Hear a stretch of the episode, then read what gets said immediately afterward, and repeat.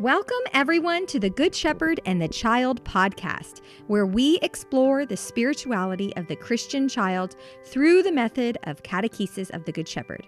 I am your host, Carrie Mecki Lozano. So, today we will be continuing our four part journey through the book, The Good Shepherd and the Child A Joyful Journey. So, today we're diving into chapter two, Helping the Child, which was written by Silvana Montanaro. And we have Maggie Radzik with us today to dive into this chapter, this really beautiful chapter that really focuses on the infant toddler in our lives. This episode really goes beautifully with episode 13 that we had just about a month ago that was on the infant toddler atrium. When I was editing this episode, I really felt like it was one of those episodes you'd want to share with anybody in your life who has a young child in their home or a grandchild or somebody that they are very close to. It's a beautiful conversation and a beautiful chapter written by Silvana that has deep respect for this age child, but it also shows the spiritual aspect of those everyday activities that we do with this very young child. Again, you can follow along with us by just listening to these episodes, or you can read the chapters before or after listening to the episodes. And please join us on our online community on our Facebook page to join in on the discussion that we will be having there. Just as Silvana began her chapter, I wanted to begin this episode in the same way by reading the very first paragraph. Each child is an important person to you as parents and to God. These reflections and suggestions about the beginning of the young child's growth are offered to help you nurture your child's development in body, mind, and spirit. Welcome, Maggie, to the Good Shepherd and the Child podcast. We are so excited that you have joined us today. Thank you. I'm excited to, to be able to do this. hey, Maggie, would you tell us a little bit about yourself and your journey with Catechesis of the Good Shepherd? Sure. Um, I uh, met my dear friend, uh, Naisha Mian, who is on her way to becoming a level one formation leader in college. And she was a Montessori child. And she introduced me to Montessori, um, you know, over 40 years ago. And after I had been a traditional teacher for a number of years, I was looking to get my um, graduate degree. I was teaching teenagers, and this friend said, Well, if you're teaching teenagers, you should take the zero to three AMI Montessori training. And I said, uh, Zero to three? he said, Yeah, it's a, the parallel time in life. And I said, uh, you know, I thought she was crazy. And she said, Well, it's out in Denver, Colorado. And I said, Denver, I've always wanted to live there. So that's the only reason I went out. Really, really had no interest in Montessori at all. And that's where I met um, in 1990 or 1991. Silvana Montanaro was um, the co trainer with Judi Orion. And literally in the first week of that course, my entire life changed. And I just knew I, for me, I couldn't go back to traditional teaching and just had to know more about this Montessori. So I went on and took the three to six training after that, and then the six to 12. And I've been a Montessori teacher for almost uh, 27 years, I think. And wow. a few years after the zero to three, also in Denver the it was at that course that they said, well, you know, there's a religious part to it because uh, Nation and I would go to daily mass, and one of the trainers said, you know, have you ever heard of Catechesis of the Good Shepherd? And we had read The Child in the Church by Dr. Montessori, mm-hmm. but we really didn't know about CGS. So um, we took our first level one in '93 um, in Denver, and then went on to take level two, level three with Rebecca, and then I became a formation leader about 14 years ago. That's amazing. So you mentioned that you were trained in Montessori by Silvana Montanaro. That's really neat, especially since she is the author of the chapter that we're going to be discussing today. Can you tell us a little bit about who Silvana is? Yes, she was a doctor um, from Rome. I got to visit with her in her lovely apartment a number of years ago. Um, she specialized in psychiatry, and uh, she and her husband had, I, I think it was five children. And with her oldest, she was looking for a program, and I think it was when that daughter was 18 months old. She met Jana Gobi and had Jana uh, uh, had her daughter in Jana's um, toddler environment. And then Jana introduced her to Sofia Cavalletti, and it began this lifelong cooperation. Um, Jana Gobi was the woman that um, was a dear friend of Dr. Montessori's, and she was the person that Dr. Montessori really collaborated with and, and, turned over the work of the zero to three to Jana. So in, in our training, I remember uh, one of the most moving days was when Dr. Montanaro showed a the slideshow of Jana Gobi giving a newborn a bath, and it was just it was almost like watching a liturgy. I mean, mm. the respect with which she lifted this child and treated this child and the way you know she was looking deeply in the eyes and it was just absolutely beautiful and that's what you know when i reread this chapter and i would just highly recommend for anybody to read Dr. Montanaro's book, The Understanding the Human Being, the importance of the first three years of life, because she just states so beautifully the cooperation that the adult is supposed to have with the young child that it's really mm-hmm. this whole shift from what's you know at least very popular in american culture i don't know if it's the same you know in italian that it's much more of a doing to the child um, mm-hmm. and like montessori said we, we really have to stop this idea that we own our children that our children are our possessions you know it's this mm-hmm. privilege that we've been asked to cooperate with god in you know helping the child become who they're supposed to be and and this chapter you know even though it's it's so short she she gets right to the heart of that that everything we do with the child is meant to be this cooperation and mm-hmm. in so doing we're developing this deep relationship with the child and then the, the last section becoming like a child you know that was um, certainly in our zero to three training that was you know very much emphasize that the child is your teacher you know that mm-hmm. they are sent to bring us back you know so that we can accomplish those words that our lord said unless you turn and become like this child you will not enter the kingdom of heaven well how do we do that mm-hmm. you know well here's the child right in our midst showing us that life in the present moment you know they live that ever present now and their complete and utter trust on the adult, never questioning, you know, that the adult will be there and satisfy their needs. And, you know, a, a three year old never says, Mommy, are we going to have dinner tonight? You know, they, they just totally trust, you know, that mm-hmm, dinner's going mm-hmm. to be mm-hmm. on the table, that all of their needs are going to be satisfied. And I, I just love the way Silvana um, says it so succinctly. Yeah, I agree. I think in this in this chapter you can definitely tell how much she really respects the child.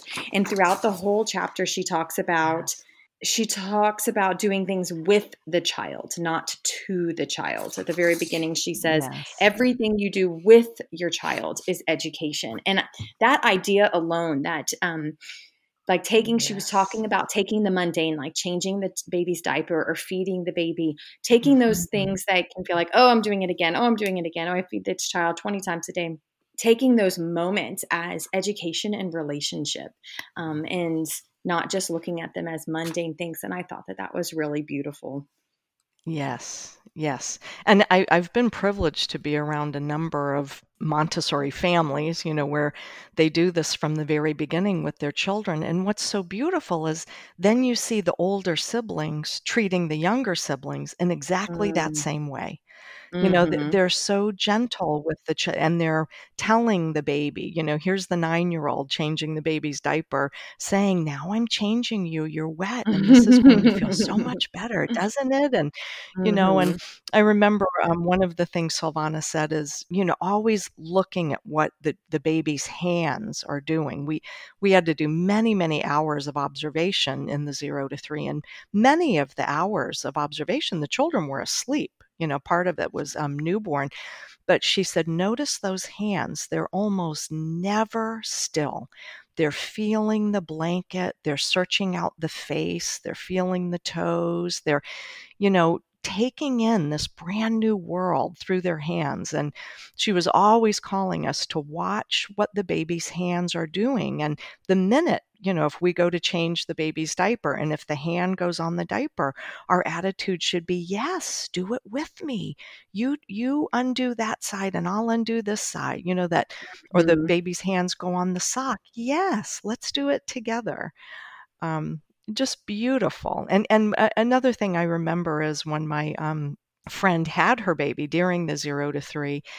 When, once there was a baby and anybody that would be holding a baby when the adults were talking silvana would always and as well as the other montessori trainers look right at the baby in, in the midst of this conversation with adults you know never leaving the child out that deep respect for you know even there you know we were talking about uh, you know writing a 20 page paper i mean it didn't pertain to the child but just the respect that you know i i started noticing that doesn't happen in our culture. People will yeah. act like the the young child isn't even there and just go on with their conversation. Yeah. Um so that that really struck me how that that deep respect you can tell that Silvana sees the child on their mission from conception. Like it's not, I think, I agree that in our culture, I think it's an attitude of when they're age of reason or when they're older and can communicate back with us,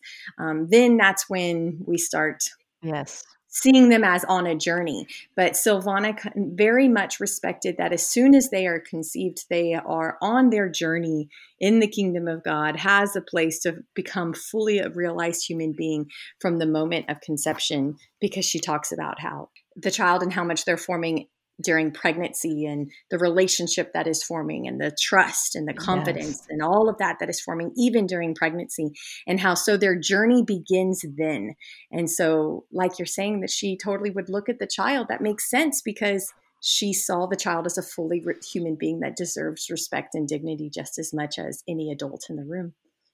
Yes Yes. And and that mysterious time after birth that Dr. Montessori called those first 9 months after birth the the period of the spiritual embryo or she also called it the external pregnancy when the child is, you know, basically mute, you know, I mean they they will start babbling, you know, five, six, seven months but they're not speaking words yet and how active that absorbent self is that they're taking in everything so that at 11, 12 months, they show us they have understood everything that's been going on. Now their body can express it. Now, when mom is looking for her keys or her shoes, you know, that little toddler runs off and gets the shoes and brings them back, and oh, we're stunned. You know, you you knew exactly and and mm-hmm. you know dr montanaro would say you know they didn't all of a sudden understand at 11 or 12 months they've they've understood, but their body couldn't carry it out yet. You know, it was that period of this long period of um, not being able to move, that they're just absorbing what mm-hmm. it means to be a human being. That really mysterious time. I don't know that it's natural to a lot of people these days. I I think this is uh, certainly in our training, it was a big aha, you know, mm-hmm. that that little being that's not communicating back, that, that is the greatest amount of development that happens in our entire lives, that 1st mm-hmm. year of life. Mm-hmm. Yeah, it's really amazing. Um, a friend of mine who went through occupational therapy training, she learned that in the first three years of life, more neurons get connected in our brain than any other time in our life. Yes. And so a Yeah. child being neglected in those first three years is one of the hardest things for a child to ever recuperate from. Um, and so, stimulating a child, loving a child, talking to a child, touching the child, um, all of these things stimulate those neurons to be connected in, in our brain so that they have that that strong foundation for in those first three years because it's so important those first three years.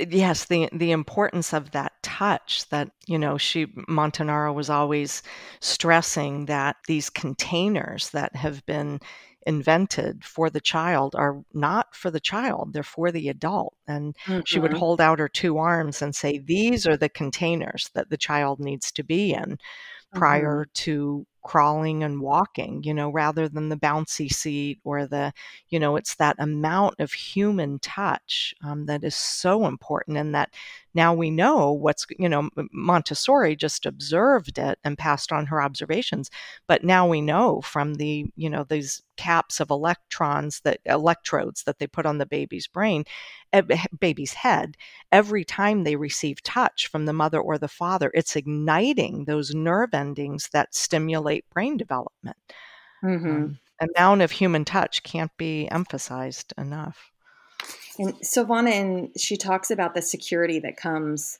from having a basis in your childhood like that, where you know what to expect, like when she talks about routine and those kind of things, but also are secure in the person that's going to be taking care of you, that they 100% are always going to be there. The security, the personal security that comes for their whole life. And then she parallels it to, um, then the child's a foundation for the child's relationship with God. And when I was reading that part, I'm trying to find it, but I can't. I think it's on page 17. When I read that part, I felt, wow, that's that's huge. So how secure, how dependable I am for my baby can affect the foundation that the child has in their relationship with God, our yes Father. yes That's that's intimidating a little bit. Yes, I don't know that she named it in here, but um, in her lectures, she would talk about the two psychological legs that are established in the first three years of life. And that she said, just like with our physical leg, if something goes wrong with the development of the physical leg in utero, the baby, you know, the person will go throughout life limping, you know, as she did. She she had a something wrong with her leg and she limped her whole life and she would often give it as an example and she said it's the same with the psychological leg. If the child doesn't eh, absorb that first psychological leg of trust in the world that this is a good place where my cries are answered my needs are answered in love and tenderness then and they absorb that in the first eight weeks you know and then the second psychological leg is trust in self that i can do things i can make Mhm. mistakes and no one says anything about it i you know i fall down while i'm learning to walk and nobody says oopsie or whoops they just wait for me to get back up and and the Mhm. child learns they can they can accomplish they can go forward in life not being afraid to make mistakes or errors they know they can correct them and try Mhm. again Mhm. Um, Well, earlier you were talking about um, the adult, and on page 20, Silvana says, in relation to God, we are more dependent than the child is in relation to us. Yet God puts us in the heart of creation, Mhm, gives us the mhm. whole world, and says, This is all for you. Do what you can, use it responsibly and wisely. This was huge for me. When I read that, I was thinking, wow, we are more dependent on God than the child is dependent on us. And yet, look how Mm. much God trusts us with the whole world. Who are we to not trust the child to to do some things or Yes. to to be the master of their own world in some ways and and to give them that freedom to grow the same way God has with us. Yes, yes. You can meditate on that for a long, long, long time. Mm-hmm. you know, probably the rest of our lives. Yeah. I found that very beautiful and very um, challenging to mirror God's relationship with us as adults or us as people when we look at how we parent or how we treat children, the children, especially the very young children in our life. Yes. Definitely something to meditate on. Yeah, I've been able to work in a few toddler environments that have just been you know, so wonderful with zero to three year olds, and more than one adult who has come in to observe.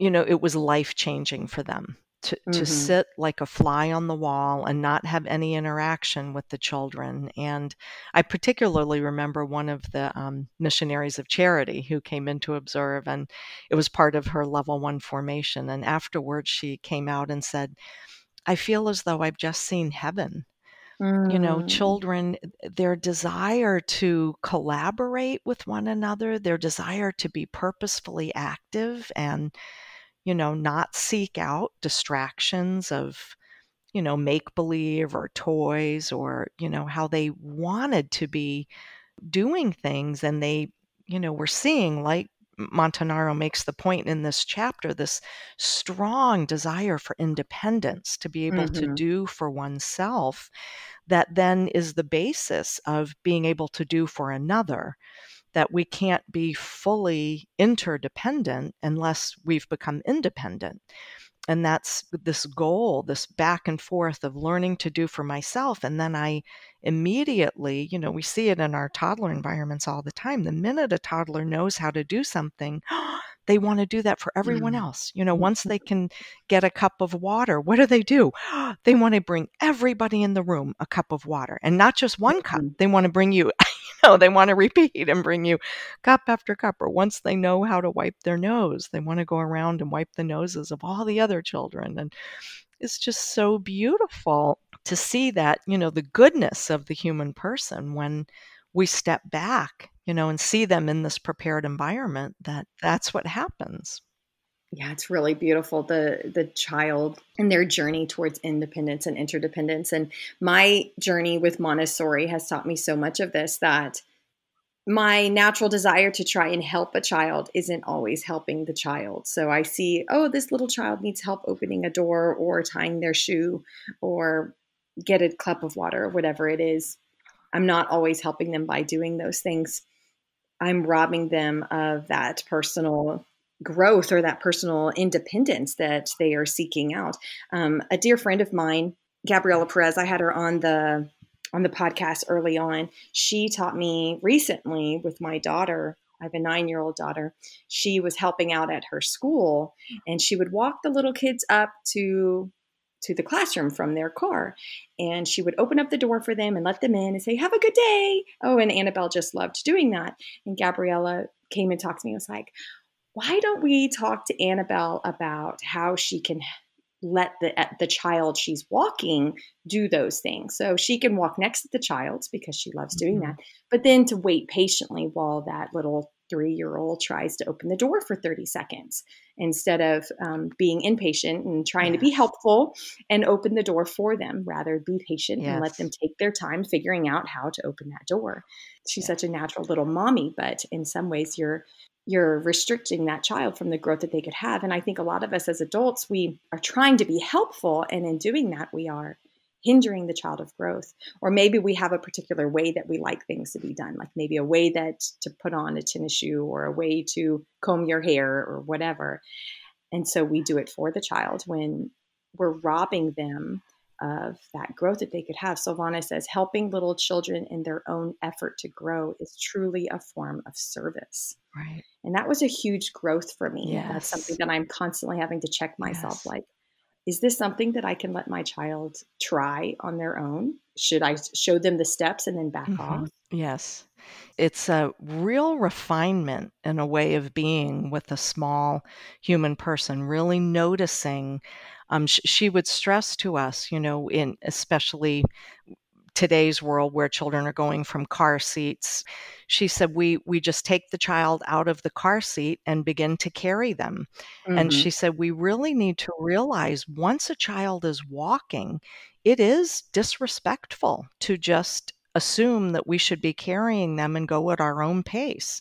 Mm-hmm. You know, mm-hmm. as much as possible, we are helping them climb out of the car seat themselves. And yes, it takes a lot longer. And okay, you know, maybe we can't do that every time, but when we see how much it means to them. And so many mothers have said to me, Maggie, after I allow them to do that, after I restrain myself and let them do that, they're so much happier. You know, that Mm. their their whole morning or their whole afternoon has changed because they have that sense of self. I had a, a- Mhm. an urge to do something and I was respected. And I love her part about weaning in this chapter, a big step Mhm. toward independence, weaning that it's this whole process. It's not a, you know, the adult decides the child, it's time to be weaned. You know, it's this beautiful process that around six months, the child starts to develop these enzymes in their gut. And so we offer one weaning meal. You're still nursing, but in the middle of the day, you're offering this beautiful and she said it's a it's a sacred moment the phone should be turned off that now it's the first time the adult is sitting opposite from the child for a meal you know before it's been cradling and we're in that infant stage looking Mhm. down at the child now we're at a tiny little weaning table looking across from each other and it's this beautiful new moment. Each one has a spoon, you know, the, the mother has a spoon, the child has a spoon, and it's this initiation into the next step of life. Mhm. And can't we all relate to that whenever we've had those moments of accomplishment or a job well done or growth inside of ourselves that we felt inside? Yeah, yeah, I feel really good about ourselves. And Yes. and to remember that the child, even the very young child, like the weaning six month old child, has those moments as well of look at me, look at that builds the build of sense of self confidence that the child can have in those moments. Right. Well, Maggie, I wanted to ask you. So, this chapter that Silvana wrote has a lot of really beautiful practical information about, especially the zero to three year old child and their different developments and their different sensitive periods. Can you speak into how this chapter plays into the spiritual life of the child and why it's important to have in a book about catechesis of the Good Shepherd? Yes. Um, I, I think part of it is, um, or, or maybe the bulk of it, is our attitude as adults needs to change toward the young child. And when we change that attitude toward one of respect and cooperation, we're beginning that humility. You know, we're really Mhm. deepening our humility, which is really necessary for allowing the child to follow the plan of God that's within them. Um, as Dr. Montessori would say, you know, quoting the long tradition of the church, the the best way to develop the supernatural is to develop the natural. The supernatural builds on the natural. So anytime we're working with the natural development of a being, we're facilitating the supernatural development. So when we go to take that time and we see the child, you know, watching us pray, or we see them gazing at this beautiful picture of our, our Lord and Our Lady, or a picture of the Nativity, when we're not rushing them and we're allowing them to take that time, that's building that Mm. spiritual life that's already within them. You know, we know they're in relationship with God already. And we're wanting to do is allow that deepening to proceed. And so, what do we need to do as the adult? We need to eliminate distractions and eliminate obstacles to that by giving them periods of silence, by you know, following their natural development, which, you know, when we're doing that, they're happy. They the young child loves to be silent for long periods out of the day when they've you know they've been able to work and so then they have this period of calm and silence um, and we're allowing their natural concentration to develop which you know dr montanaro would say it's evident that the child in utero is concentrating we have the technology now to, to see that to Mhm. facilitate that concentration after birth you know not interrupting them when we come in their room in the morning and we see that they're gazing at that mobile or they're looking at their hands but by us not interrupting we're facilitating the deepening of that concentration which naturally leads to contemplation Mhm. so it, it really is um, just re- respecting this natural development that then when we are offering the language Jesus is the light of the world, or you have been called by name, already that soil, that deep soil, has been tilled, and those truths take much deeper root within the child. You know, we know the Holy Spirit is in charge, but it's just so much our restraining ourselves and in doing so, in observing another, we're giving, right? We're giving of ourselves. We're not maybe mm-hmm. doing exactly what we want to do in the moment. We're giving. And so it becomes this real act of service, which our Lord said, you know, the one who wants to be the greatest among you is the one who needs to serve.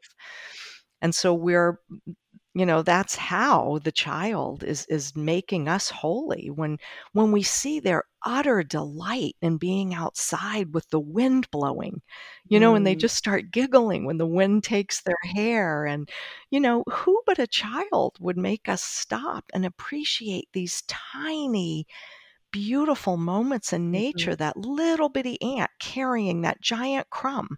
You know, that toddler will watch that for 15, 20 minutes if we don't interrupt them. And that's how they're they're leading us. And I, I remember a statement by Saint Therese that I thought was so beautiful. And when she was talking about the characteristics of spiritual childhood, and she said, if we watch the young child, they are not naturally discouraged a young child trying to feed themselves you know the yogurt's going on the right cheek the left cheek the chair that you know they don't give up. They keep trying to get that yogurt in their mouth you know? They don't get discouraged and just say oh forget it i'll never eat or you know when they're trying to crawl and they fall on their chin they don't give up. They keep and she said this needs to be a guide for us that it's mm-hmm. discouragement is not natural to childhood. And so you know, that's something we can try and leave behind. That discouragement that we can feel as adults. The child shows us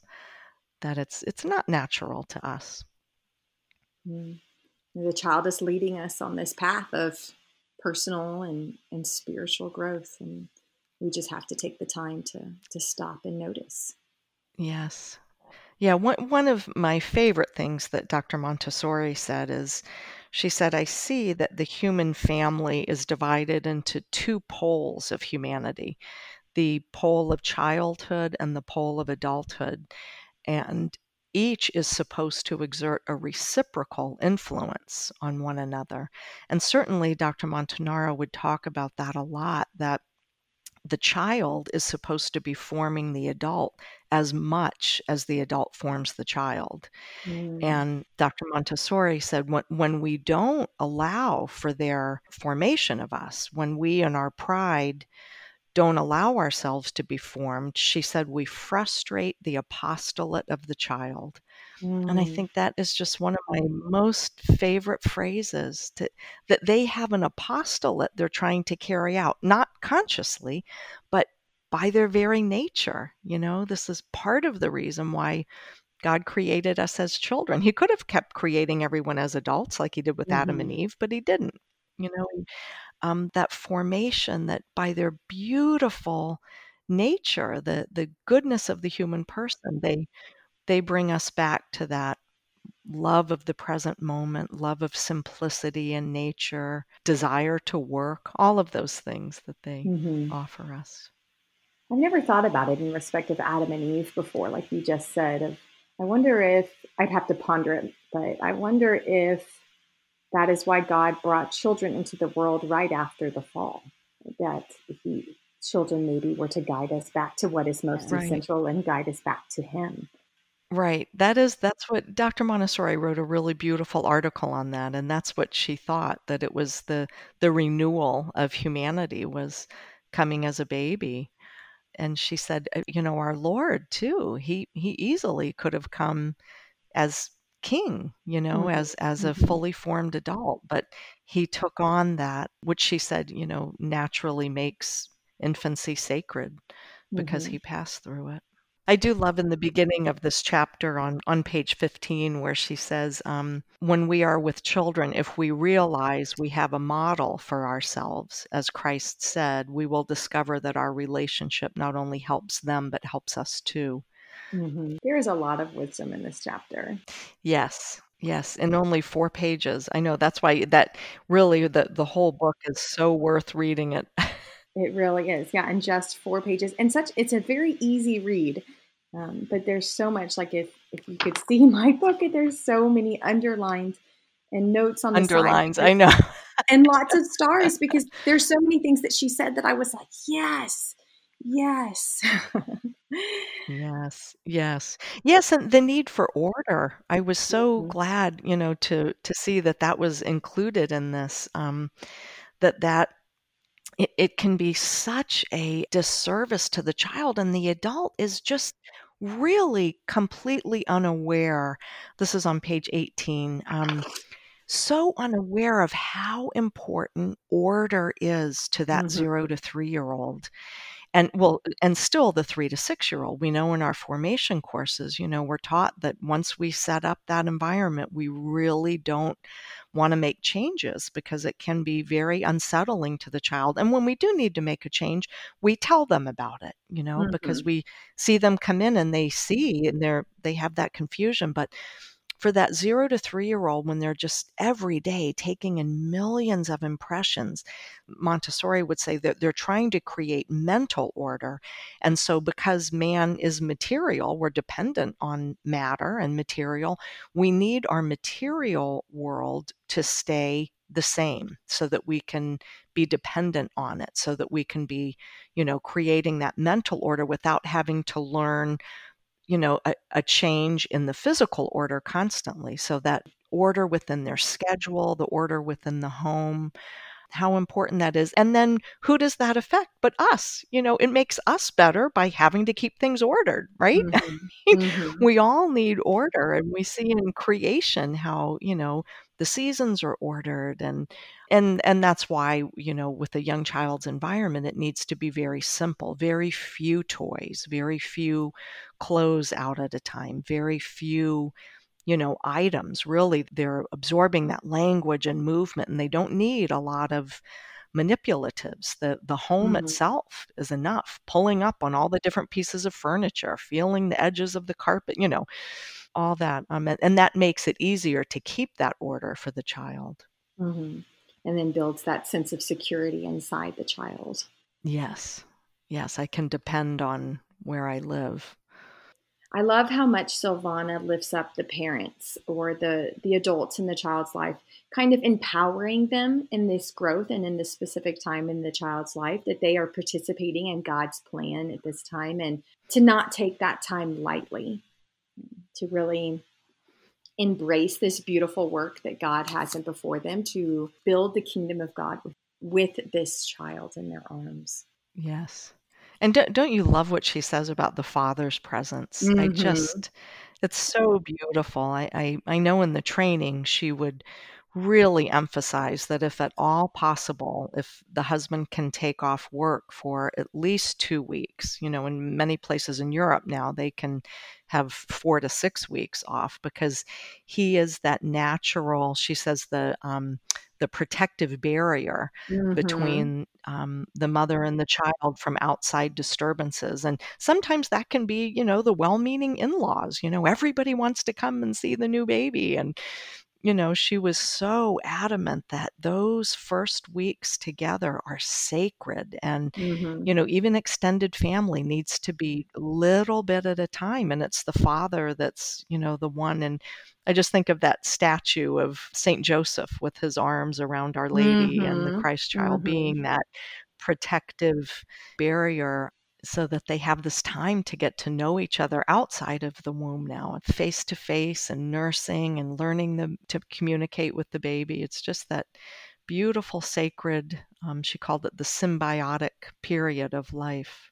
hmm I love the way that she she says to fathers that they are just as necessary now as they were at the start of this new life. I love that. Yes. Yeah. well, thank you so much for sharing with us, Maggie. You are so wise and you have shared so many beautiful things with us, and I really appreciate that. Thank you. Thanks for this opportunity, Carrie. Thank you, Maggie. Thank you all for joining us today for chapter two of our book study. Please join us online for some more discussion. Also, if you still need a copy of the book, go to our show notes because I'll have a link there for you to be able to access the book. Get some friends together and do the book study together any way that you are able to. You could also download the discussion questions that we have on our website. Again, I'll put a link in the show notes that you might want to just journal with yourself to dive deeper into the wisdom that is found in this book. This podcast is sponsored by the United States Association of Catechesis of the Good Shepherd. We want to thank all the contributing members of the association because you are making this podcast possible. If you want to know more about Catechesis of the Good Shepherd, or if you would like to become a member, please go to cgsusa.org.